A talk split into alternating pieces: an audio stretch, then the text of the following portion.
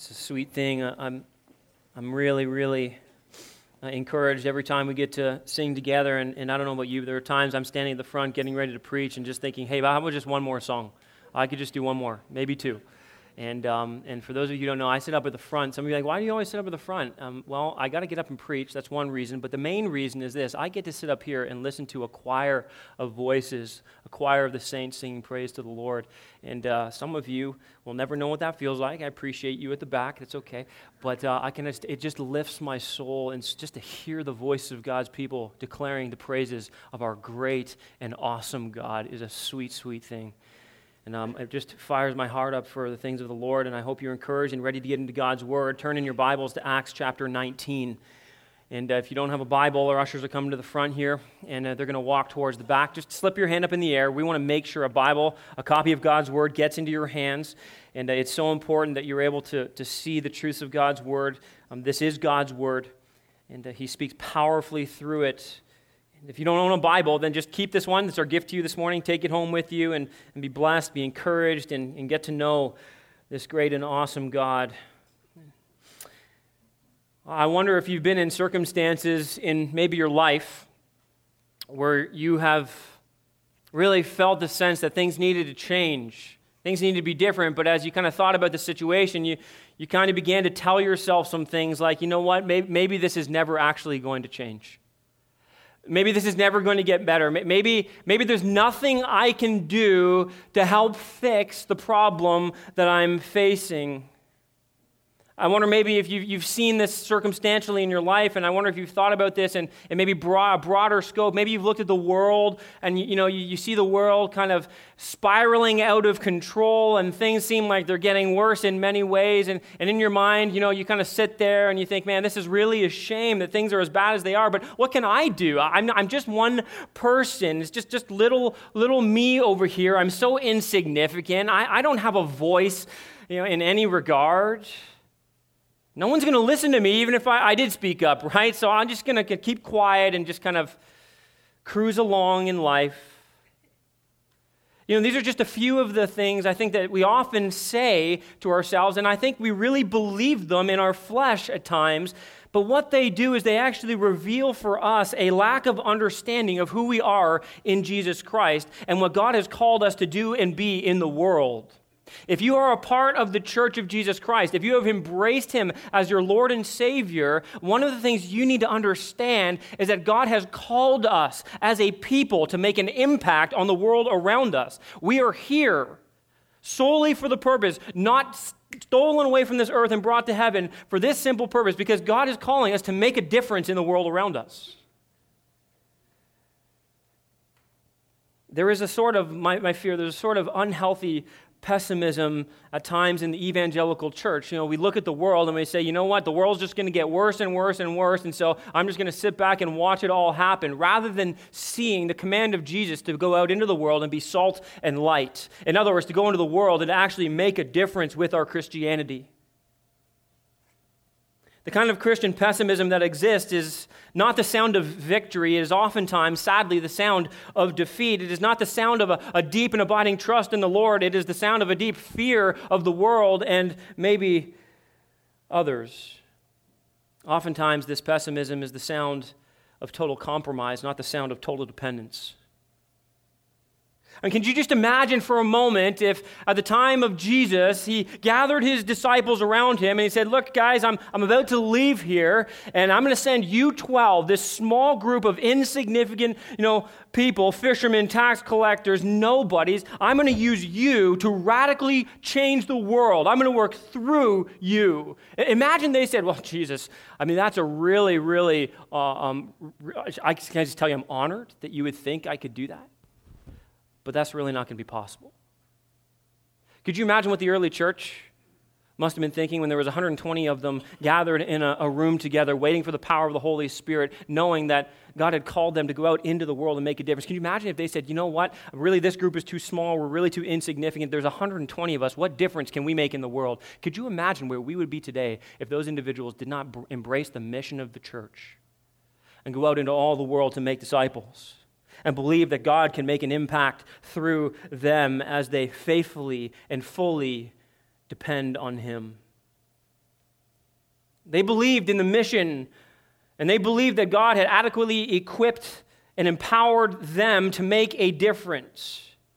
We are called to do the very same thing. Our callings are one and the same. We are called to make a spirit empowered impact on the world around us. And what we see in Acts chapter 19 is that, is that is exactly what continues to happen through the church in this city that Paul is in called Ephesus. I want to read the first section together. Look at it with me.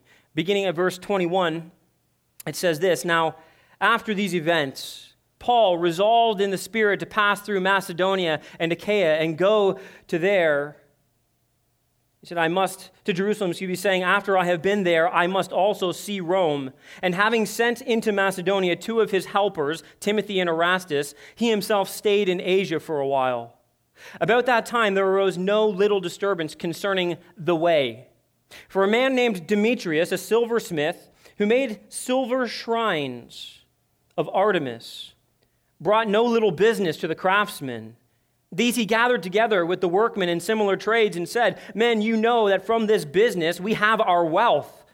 And you see and hear that not only in Ephesus, but in almost all of Asia, this Paul has persuaded and turned away a great many people, saying that gods made with human hands are not gods. And there is a danger not only that this trade of ours may come into disrepute, but also that the temple of the great goddess Artemis may be counted as nothing, and that she may even be deposed from her significance, she whom all Asia and the world worship.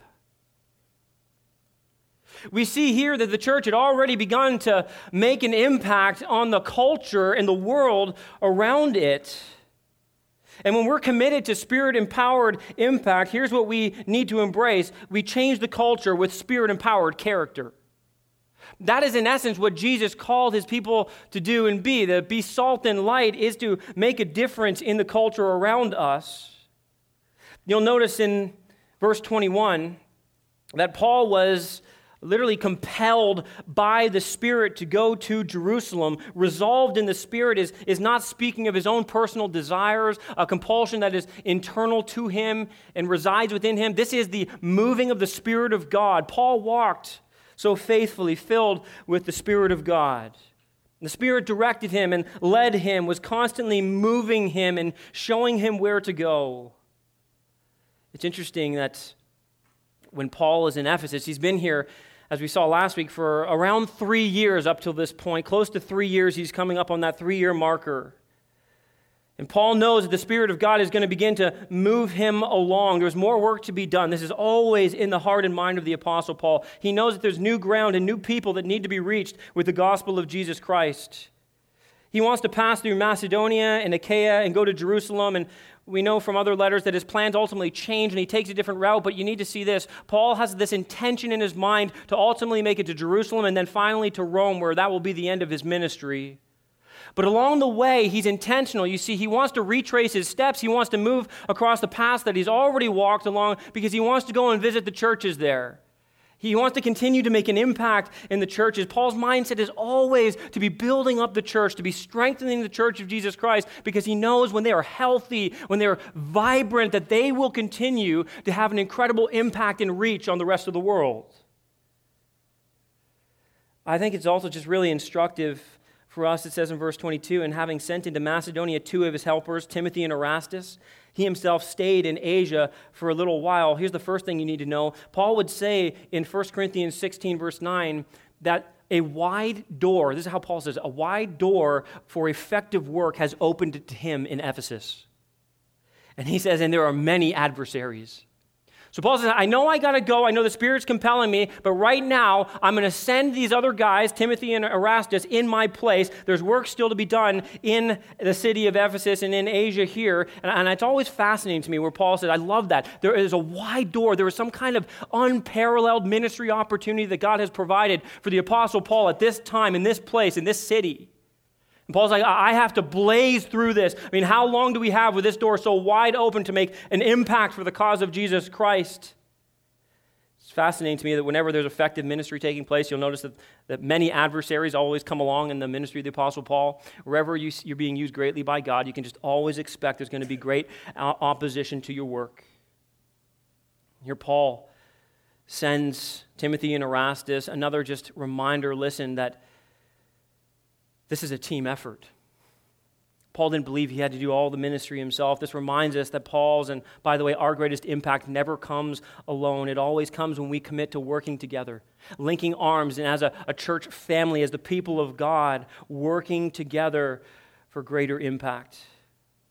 But Luke now begins to describe how the church began to impact the surrounding culture. In verses 23 through 27, we get a really, really great glimpse into what was beginning to happen because of Christianity in this city.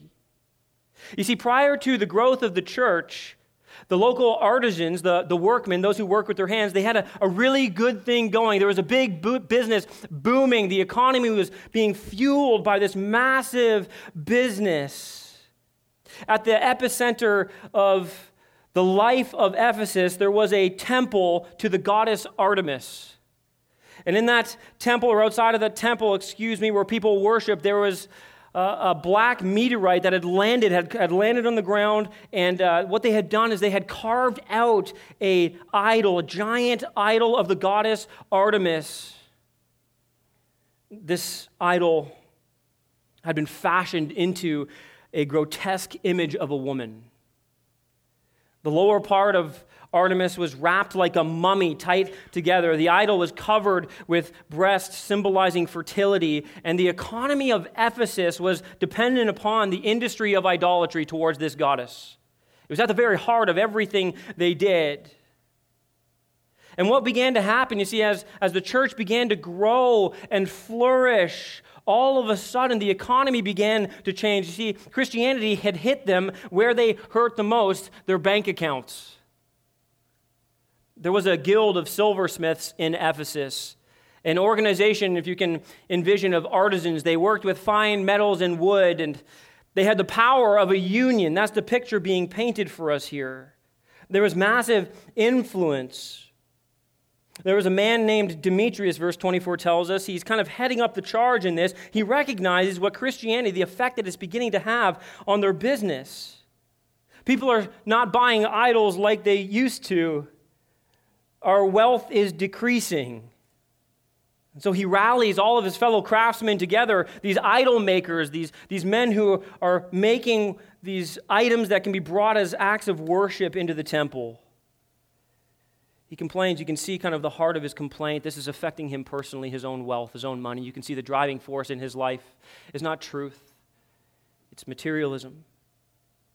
But he tacks on, you know, to kind of broaden the, uh, the scope of who he can maybe gather in and, and, and to embrace his cause, he begins to say, Well, don't you see too that this is going to affect things? Like this guy Paul has had such a massive influence. Aren't you seeing he's persuading people and turning them away?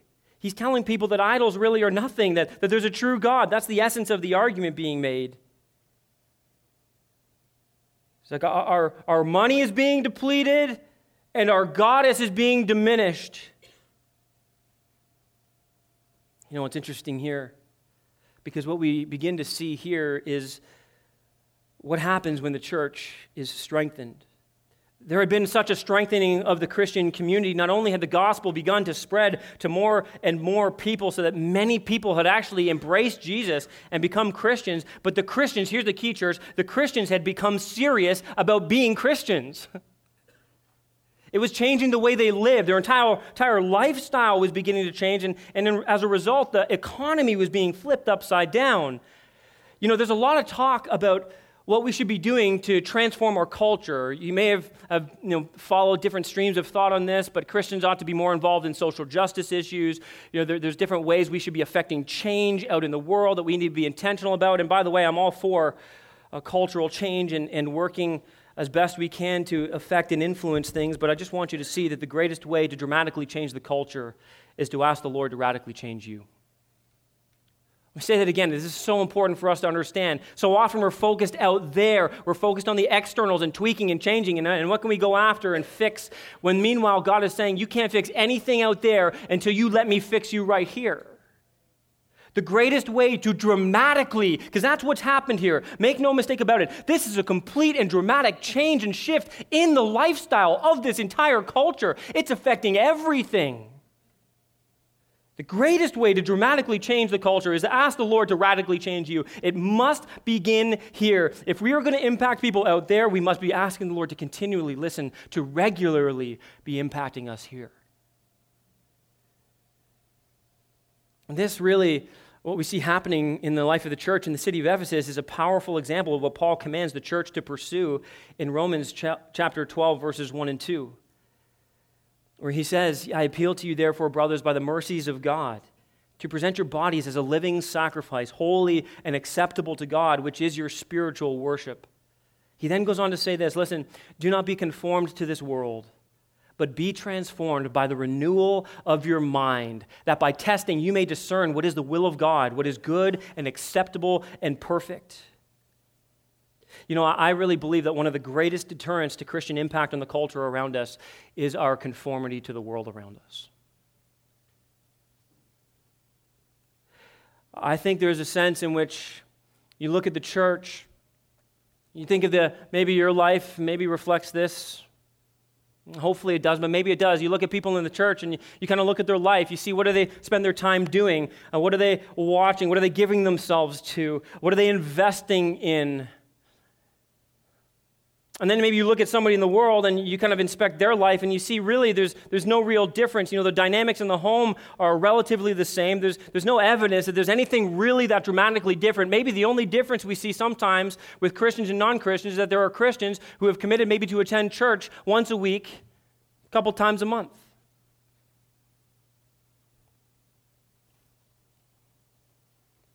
But I just hope you see that when the Spirit of God transforms us, by the renewing of our minds, when our worship and our affections are rightly ordered by the Spirit of God, what follows is a greater impact. When God begins to change us, it is visible, it is identifiable, and God will use that to begin to affect change outside of us. We need to be a people who are easily distinguishable from the world around us. You say, what happened here? How did this happen so dramatically? You have to think that everything in this economy is essentially shuffled around and turned upside down in the matter of two to three years. Really, it, it didn't take, in a, the grand scheme of things, relatively speaking, a long time to see such a radical shift.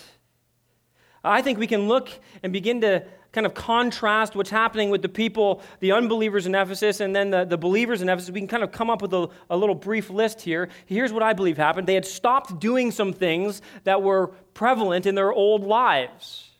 Here's what they stopped doing, and, and we need to embrace this in our lives. They stopped worshiping in error. They, they stopped worshiping in error, right? This idolatry, this lifestyle, worshiping the, the god Artemis of of Ephesus, excuse me, was what they did. It was what they knew. But when they were confronted on the reality that really there is no God but the great and mighty God of heaven and earth, it stopped them dead in their tracks. They stopped worshiping in error. They stopped believing the wrong things about God, and they began to believe the right things about God. Secondly, I think this they stopped supporting sinful practices. The natural flow of this, you can see it, right? They realized that they were worshiping the wrong God. They were worshiping in error, and so they abandoned that. And what followed was everything associated with that former life, everything associated with that kind of worship. For them, it was purchasing these idols that these craftsmen had made, it was purchasing these trinkets and, and things that they could bring into the temple and offer as a gift of worship to this God Artemis, as a way of somehow appeasing this God or bringing blessing blessing upon themselves. They utterly and completely abandoned it. And then what we see is this I think maybe some of them were saved out of jobs or careers that were benefiting as well from the idolatry. You have to understand how pervasive this was in this culture.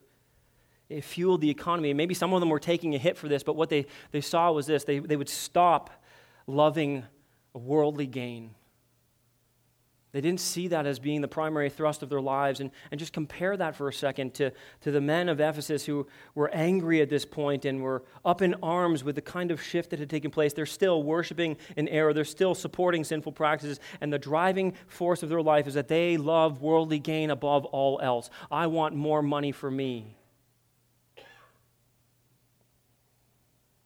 See, what they started doing was equally as important. So listen to what they started doing. Instead of worshiping in error, they started worshiping in truth. Their entire lives were given over to worship of the true God. Everything began to be reevaluated and sifted through this newfound relationship with the God of the universe. As a result of knowing the true God, being informed, rightly informed of what this God expects of us, they began to abandon sinful practices and they began to embrace holy practices. It's not just about what you stop doing, it's about what you start doing that evidences the work of the Spirit of God in your life. And they stopped doing those sinful practices. And I just want you to just consider this for a minute as well. They started loving godly gain. They counted those things as loss for the surpassing value of knowing Christ Jesus as Lord. They started caring more about God and the things of the Lord than they did about the things of the world. And I, I just wonder if you just look at that paradigm and apply it to your life for a second. What might it look like if God was to take you deeper into worshiping in truth? What would it look like in your life if, if you began to spend more of your time not bowing down to the altars of the world? Just think about that for a second. Think about the way our world worships, how they worship in error. I mean, I can think of a number of different cults that we could pinpoint and that you would be familiar with, but I wonder if you're familiar with the cult of the body. So many in our culture are worshiping at the cult of the body. The human body is everything health and exercise, and there's such a, uh, an idol made out of the, the human body. It literally absorbs people into it, and, and that's all they can think about, and all kinds of disorders being produced because people are finding their identity in the God of their body. What about the cult of money? I mean, that's an easy one, isn't it? When we look around us, and some of us have failed to see that instead of worshiping in truth, we're worshiping in error because we worship money and things. We love them so much. We're looking to accumulate more and more at the expense of giving more of ourselves to the Lord. How about the cult of entertainment? I mean, we're living in a technological age where entertainment is available at any moment for any time. And, and what's becoming so commonplace is binge watching and throwing our, listen, if it's not your money that is fueling these things, maybe it's your time and your energy. Your entire life is given over to the things of the world, and you're actually worshiping at a different altar and not worshiping in truth. What would happen if we began to worship in truth and find ourselves more and more devoted to the things of the Lord? What would happen? I wonder if you just ask this question who would be out of business if Christians started acting like Christians? Think about that? You think about some of the sinful things that we pour our money into, the sinful things that can flourish because Christians are unwilling to back out and take a stand against what's wrong. I wonder how much of Hollywood would have to rewrite scripts if Christians would stand up for what's right and true and honorable to the Lord. I wonder how they, because of ratings decreasing on Netflix and, and, in the box office, if they would be forced to consider that what they're doing in many ways is just reflecting the sinful world, and the people of God who are having an impact on the culture around aren't going to stand for it any longer. I wonder I wonder if Christians started acting like Christians, if the pornography industry would begin to collapse. That billion and billions of dollars that people throw into, into pornography and generating more and more because Christians refuse to look at what is sinful and they refuse to stand for it and they refuse to listen to, to in any way advocate for what is ungodly and unholy. I wonder if our stand in some of these ways would change. I wonder if drug and alcohol addiction centers would be obsolete. I wonder if divorce lawyers would no longer be necessary. I wonder if abuse treatment clinics would no longer be needed. You know, it's an interesting thing that when you look in history, wherever Christianity begins to flourish in the culture around, there is all of a sudden a decrease in so many of these worldly things. There's a decrease in, in criminal activity. There's a decrease in exploitation. There's a decrease in drug and alcohol addiction. There's a decrease in all of these kind of things. And there was an increase in flourishing in the things that matter most to God increase in the family, increase in righteousness. What would happen? What would happen if Christians actually started living like Christians? If godly gain was the most important thing in our lives, not worldly gain. You know, I really think that today many believers' witness is actually anemic and corrupted. It's ineffective. It's has zero to little to no influence, and much of the church is clamoring. Here's our I think why to get on the world's bandwagon. The reason why the church is failing to have an impact in the world is because we look indistinguishable from the world. Church, listen, too much infatuation with the world and not enough separation from the world will significantly decrease our impact. And we need to hear this. We need to be reminded of this because it's so easy to drift into the world. I feel the pull. I feel the tension. I, I see areas of my life that God has been convicting me of and saying, Ian, that's too much like the world. Right, this, is, this is dulling your sensitivity to my spirit. This is something you need to give up and replace with what is right and holy and better for you that's going to increase your effectiveness in my kingdom. Church, listen, it is impossible to be filled with the Spirit and set our mind on things below. It is impossible to be filled with the Spirit of God and have our mind set on things below. This is why Paul calls us set your mind on things above, not on things below. He wants us to be fueled by the power of the Spirit of God so that we might make an impact on the world around us. Church, it is impossible to be filled with the Spirit of God and live for the dollar. It is impossible. You cannot have both God and money. They cannot both be your masters. You will serve one and hate the other. Christians, maybe this will hit a little bit closer to some of our hearts. It is impossible to be filled with the Spirit of God and watch a show that continually feeds the base appetites of our flesh. What are we compromising? What are we willing to expose ourselves to for the sake of entertainment that needs to be shut down and shut off so the Spirit of God can continue to operate in the fullest power in our lives so that we might go out into the world and have an impact? Church, please just listen before we can go out there and expect change, we need to be asking the Lord to be changing us here. It has to begin here if we're going to have any impact there. And God, God, help us, amen. Help us to have Christian character that is formed and molded by the Spirit of God, by the power of the Word of God. That's what's happening in this church, and it is literally turning everything upside down. It is infuriating the world around them as they see the effects of Christianity. Many react positively and want to taste and see that the Lord is good. Others react negatively because it impacts the bottom line for them. And this is why we need to be able to confront the culture with spirit empowered courage. Because we're always going to, if we're living faithfully and righteously before the Lord, we're always going to be inciting some kind of opposition or conflict. You just need to be expected. All those who desire to live righteously in Christ Jesus will be persecuted. Verse 28 is interesting. Look at what happens. When they heard this, they were enraged. He's rallied these people together, all these artisans, you know, everybody's in the union. And he said, Look, look what's happening. Look how this is affecting us. And they're angry, filled with rage, and they begin to cry out. It says, Great is Artemis of the Ephesians. So that the city was filled with the confusion, and they rushed together into the theater, dragging with them Gaius and Aristarchus. Macedonians who were Paul's companions in travel. But when Paul wished to go in among the crowd, the disciples would not let him. And even some of the Asiarchs who were friends of his sent to him and were urging him not to venture into the theater. Now, some cried out one thing and some another, for the assembly was in confusion, and most of them did not know why they had come together.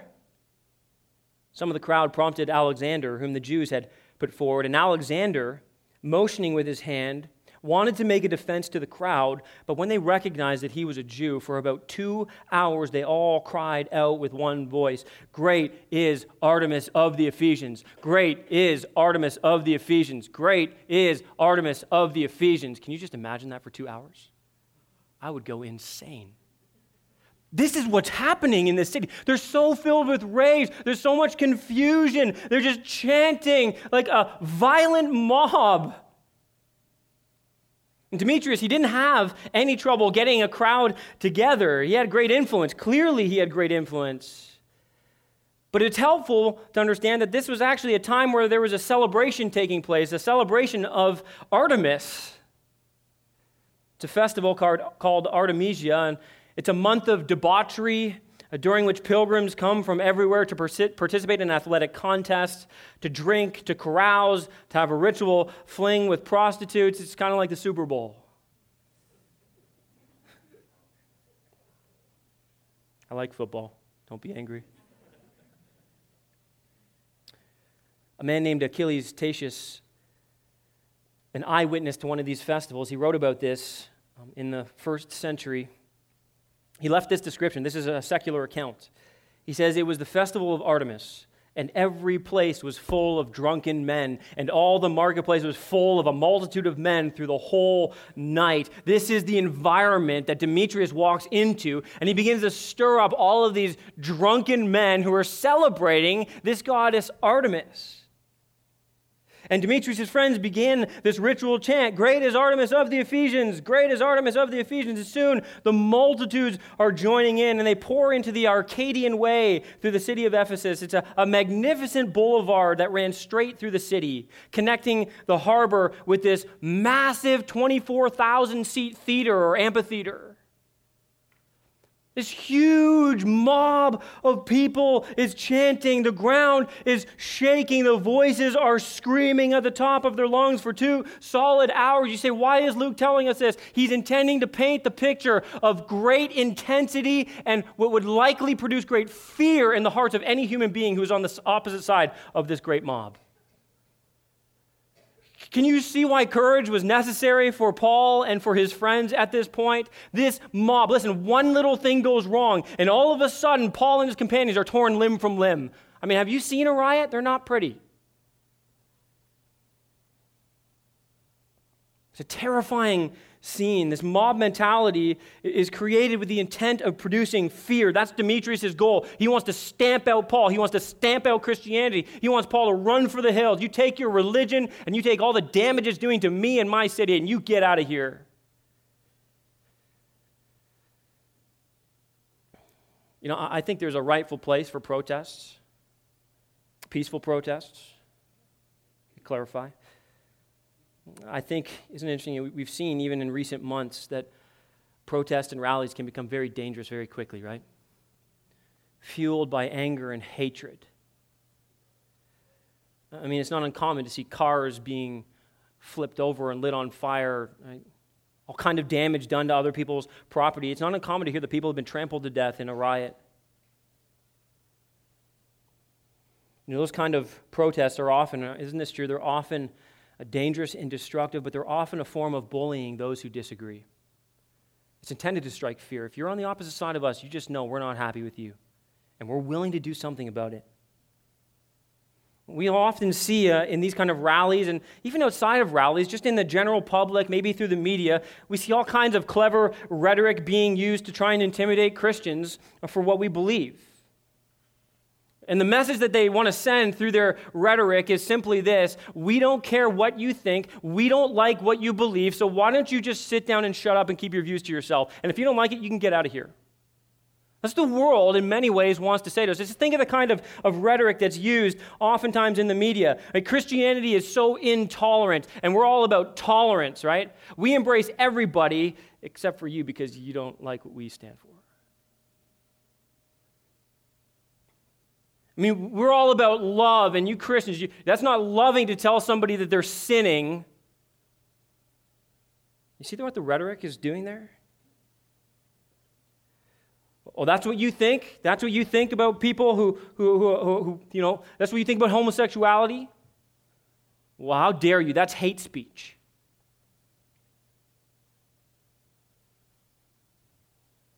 You Christians, you're on the wrong side of history you're in the minority.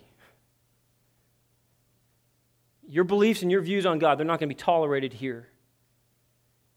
Don't you love it? Sometimes this is very overt, sometimes it's really subtle, isn't it? Right? People want to throw statistics, and if somehow they can prove that enough people believe something, then it must be true, right? Church, there will be no impact where there is capitulation. And there will be capitulation where there is no courage. We are living in a time, and we will continue to live in a time, I believe, where great courage is going to be needed to stand for the things of the Lord.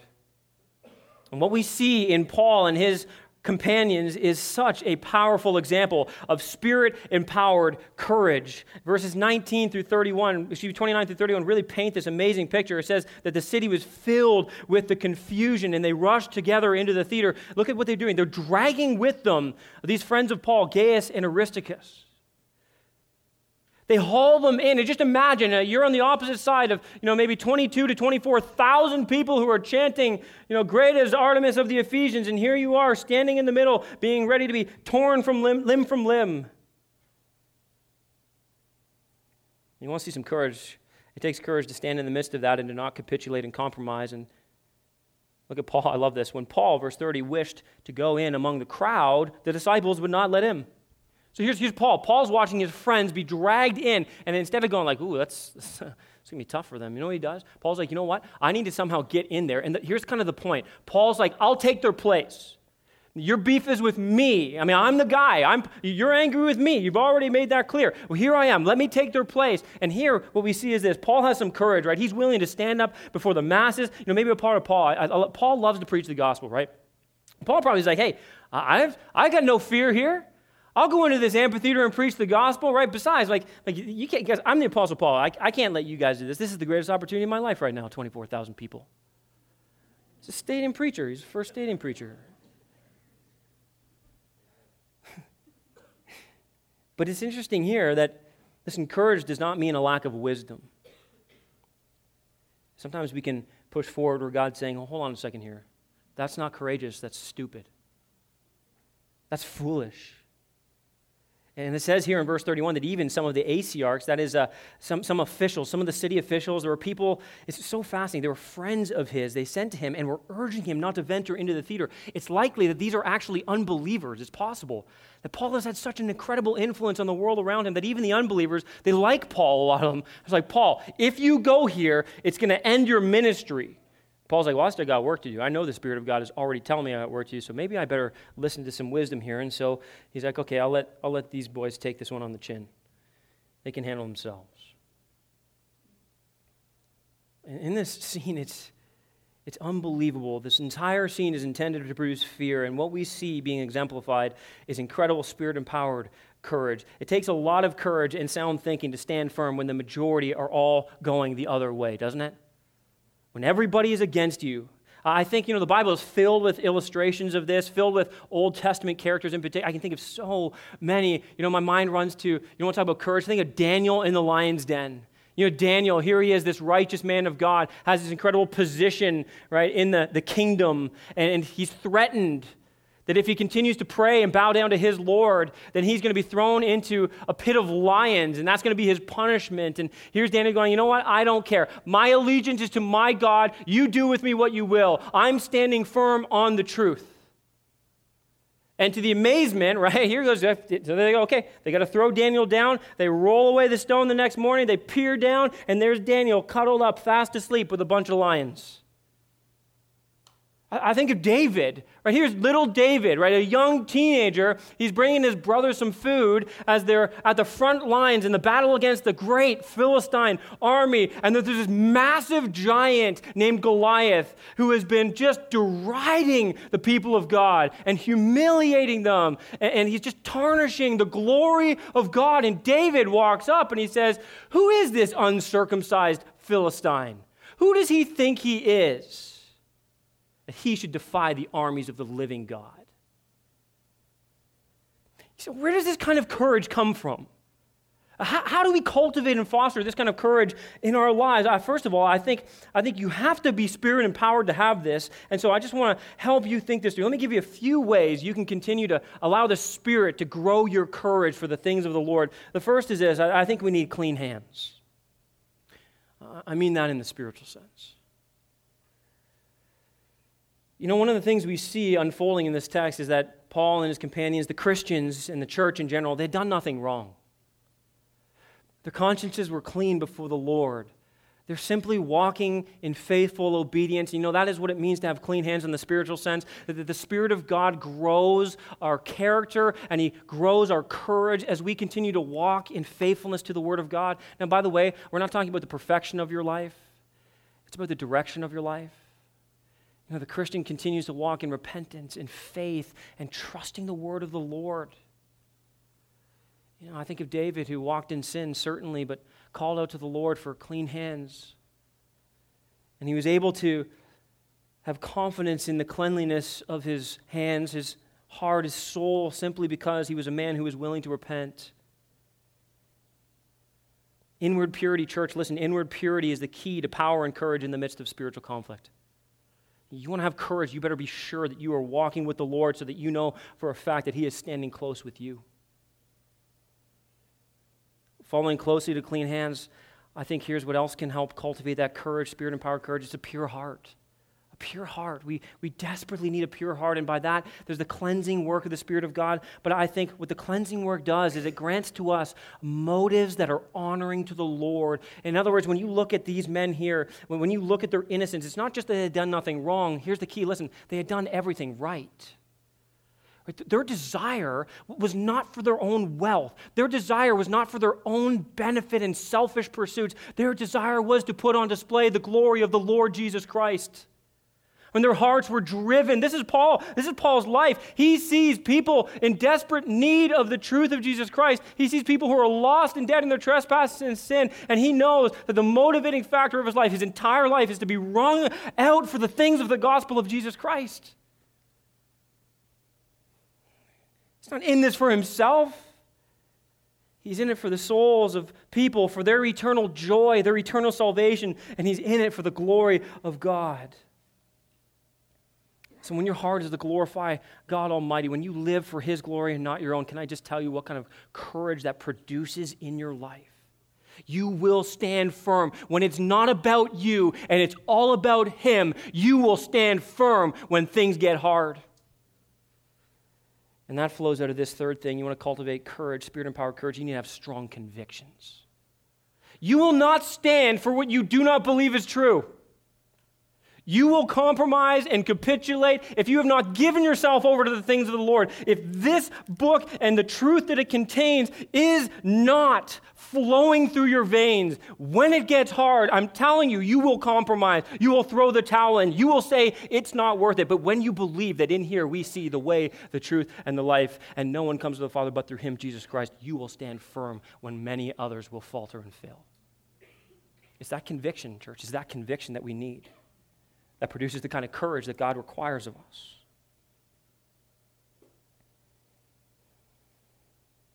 You know, the world is never impacted by the majority.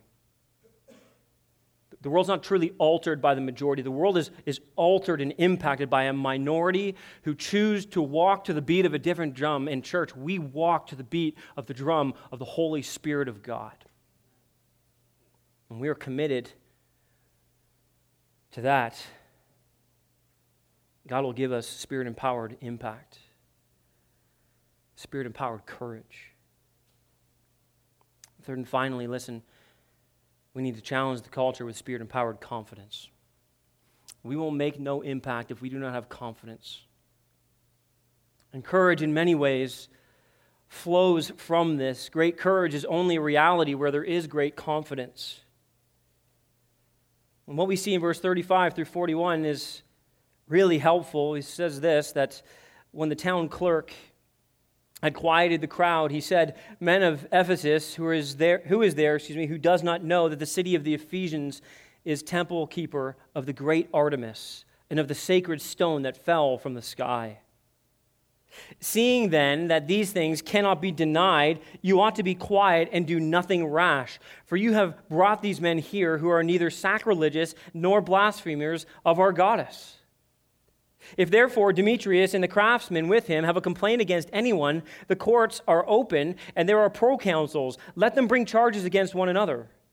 But if you seek anything further, it shall be settled in the regular assembly, for we really are in danger of being charged with rioting today, since there is no cause that we can give to justify this commotion. And when he had said these things, he dismissed the assembly. So here's this large crowd gathered together in this amphitheater, and they're all chanting, you know, great is Artemis of the Ephesians. Great is Artemis of the Ephesians. And there's so much confusion. Did you catch that in the text there? Like, can you just imagine that? They're all chanting for two hours. It's like this big drunken party. You know, one guy is great as Artemis of the Ephesians. Hey, man, you know why we're here? I got no clue. Why, why are you here? I don't know. I just thought, just start chanting. This is crazy. And, and there's some rationality all of a sudden injected into the situation and into the chaos. There's a town clerk who recognizes that there's some serious problems and that he needs to, to calm things down and make sure that people understand what's really happening here. And what I love here is this that you know, we can have great confidence. That's what this passage is teaching. Luke, when he writes about the ministry of the Apostle Paul, one of the things he wants to t- constantly remind us of is that Paul was innocent and that God was in control. Every time things got bad, it's just like, hey, it's just watch how God works. It's okay. And here, I love the Christians in this scene, and this isn't always the case, but the Christians are vindicated. Paul was not ultimately attacked, he was not torn limb from limb. He was eventually, and seemingly without any trouble, able to leave the city of Ephesus.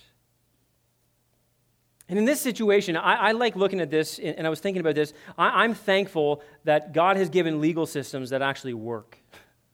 And more than that, maybe He's given people who care that they actually work. The town clerk calms the crowd and he walks them through some simple logic. He says essentially four things that help calm down the crowd. Notice what they are. He says, first, he says, Our, our religion is still present and functioning. Verse 35, he reminds them, Look, our city has been you know, designated by the gods to be the temple keepers of Artemis of the Ephesians. Like, this is our religion. And, and by the way, it's still here. And his point is simply this. And guys, come on. I mean, they haven't really done that much damage. It's not going anywhere. It's not like they've, they've, they've gotten rid of the entire religious system that we have. I mean, come on. That's good when people begin to think like that, by the way. That's good. Like, how much of an impact are they really having? That's what he's trying to say. It's really not as bad as you think it is. That's his first argument. Second one is this that these men are innocent and not guilty. This is fascinating. 36, he says, Seeing then that these things cannot be denied, you ought to be quiet and do nothing rash. For you have brought these men here who are neither sacrilegious nor blasphemers of our goddess. He's saying, look, they have really done nothing wrong. They haven't, they haven't kind of taken any, any shots at our religion. They haven't publicly mocked or berated our public system, or excuse me, our religious system. Now, I have to tell you, I think this is absolutely fascinating. We're getting kind of a glimpse. You need to catch this. We're getting a glimpse of the way the Apostle Paul ministered. Now, think of this. This is two to three years Paul has been ministering in the city, and it can be said definitively that there is no sacrilegious comments being made, there is no blasphemy, blaspheming being done. And I think that's important because I think, I think sadly, what we see is this. So often we see in our culture a lot of angry Christians. You know, when we look at Paul here, what he's telling us by his example is that he has never needlessly attacked and maligned other people in other religious systems. I think so often, sadly, in our culture, we so often want to go on the attack rather than, like Paul, compassionately persuade people out of error and into the truth. You know, we want to be militant. You know, Paul's not running into the temple of Artemis and going, You fools! How dare you? You guys are so foolish for believing what you believe. Don't you know the truth? You know, with this sense of expectation that they can just simply walk out of the darkness and into the light. He has such compassion. He said, How? How? How can Paul do this? You know, Paul, Paul, he wants to move people. He understands theologically where people are at. You know, the Bible tells us that people are dead in their trespasses and sins. It says they're, they're living in blindness. Their, their eyes have been veiled from seeing the truth. And Paul's looking at these people and he's saying these people are in desperate need of being rescued, not beaten over the head with a Bible. I want to win them from their error. I want to compassionately plead with them. When's the last time you shed tears over somebody who didn't know the truth instead of getting angry when they disagreed with you? Paul's heart is just, I want you to know the truth. And then you say, how can Paul just operate with, with such compassion? Here's why Paul's confidence was in the power of the gospel proclaimed. Okay? Paul's confidence was not in his ability to persuade. It wasn't in how clever he was. It, it, wasn't in anything in and of himself. Paul had confidence because he knew that God would do what he would do through the gospel that was preached. The Spirit of God would take that and would begin to remove the veil. The scales would fall off. He said, How did Paul know that? Uh, have you ever heard of the Damascus Road? Blinded by the glory of the Lord Jesus Christ.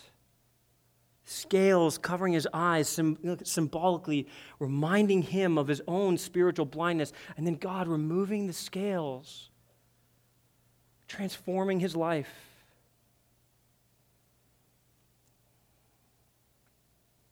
And by the way, Paul's way worked. Did you kind of catch that here? I mean, all the people in this province of Asia had heard the word of the Lord, his compassionate, gracious, but intentional and urgent proclamation of the gospel was having a massive impact. Third, listen to what this town clerk does.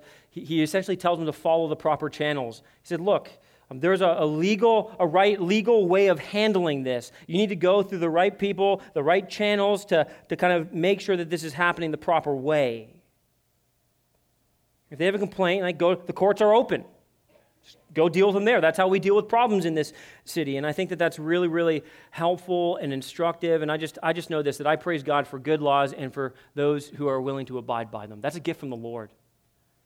It's a gift from the Lord. God can work through those channels, and there have been many through history, including Paul, who used them wisely for the protection of the church. And while we don't put our hope in the government, we believe that God has established it and He can work through it. Government was God's idea. Do you know that?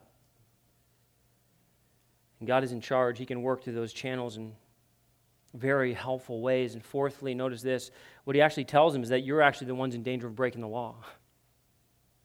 He said, We really are, verse 40, in danger of being charged with rioting today, since there is no cause that can, that can be given to justify this commotion. You know, they were a Roman colony, they were under Roman rule, and for them to have any kind of rioting could be perceived by the Roman authorities as being subversive and, and maybe needing some control. So Romans would, the Romans would then have to come in and kind of take back and straighten things out, and they would lose a lot of their liberties and privileges that they've enjoyed.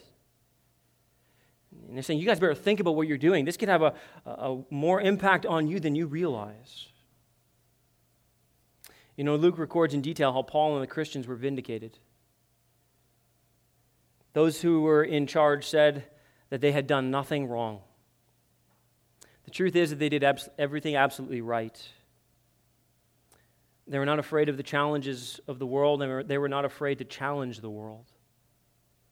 They had a, a, deep confidence in the Lord. They didn't live in fear and anxiety, constantly worried about what might happen to them and how is this going to work out for us. They were confident because they knew that they would be vindicated, listen, either in this life or in the next.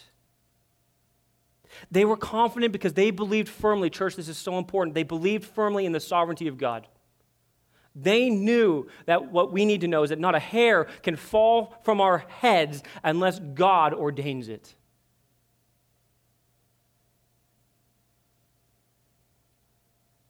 Church, can I encourage you to let your faith be bigger than your fears? Because God is bigger than your circumstances. He's bigger than any danger we face out there, and He is worthy of our complete and total trust. You know, Christians were not always vindicated in this life. In fact, history is full of many who died for their profession of faith in Jesus Christ. But I think what we see here is helpful for establishing our confidence. You see, they were willing to die because they looked beyond this life to the life that is to come.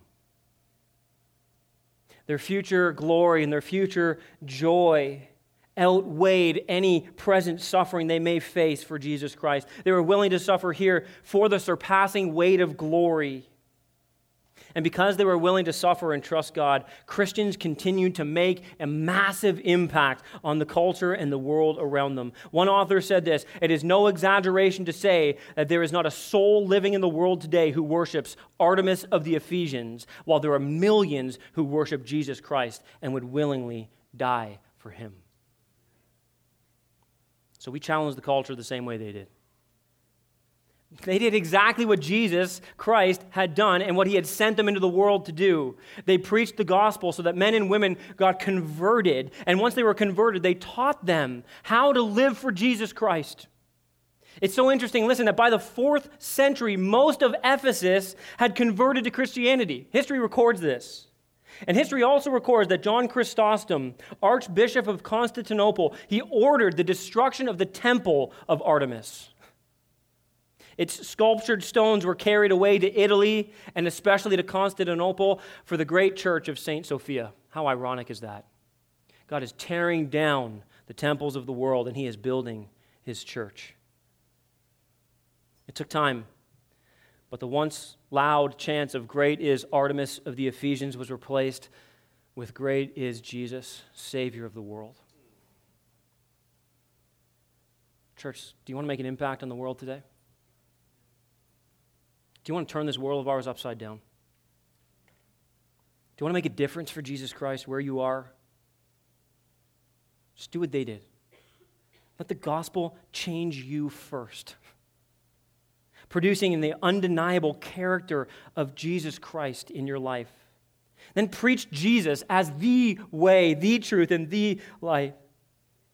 Teach the word of God with boldness and courage, refusing to be silenced.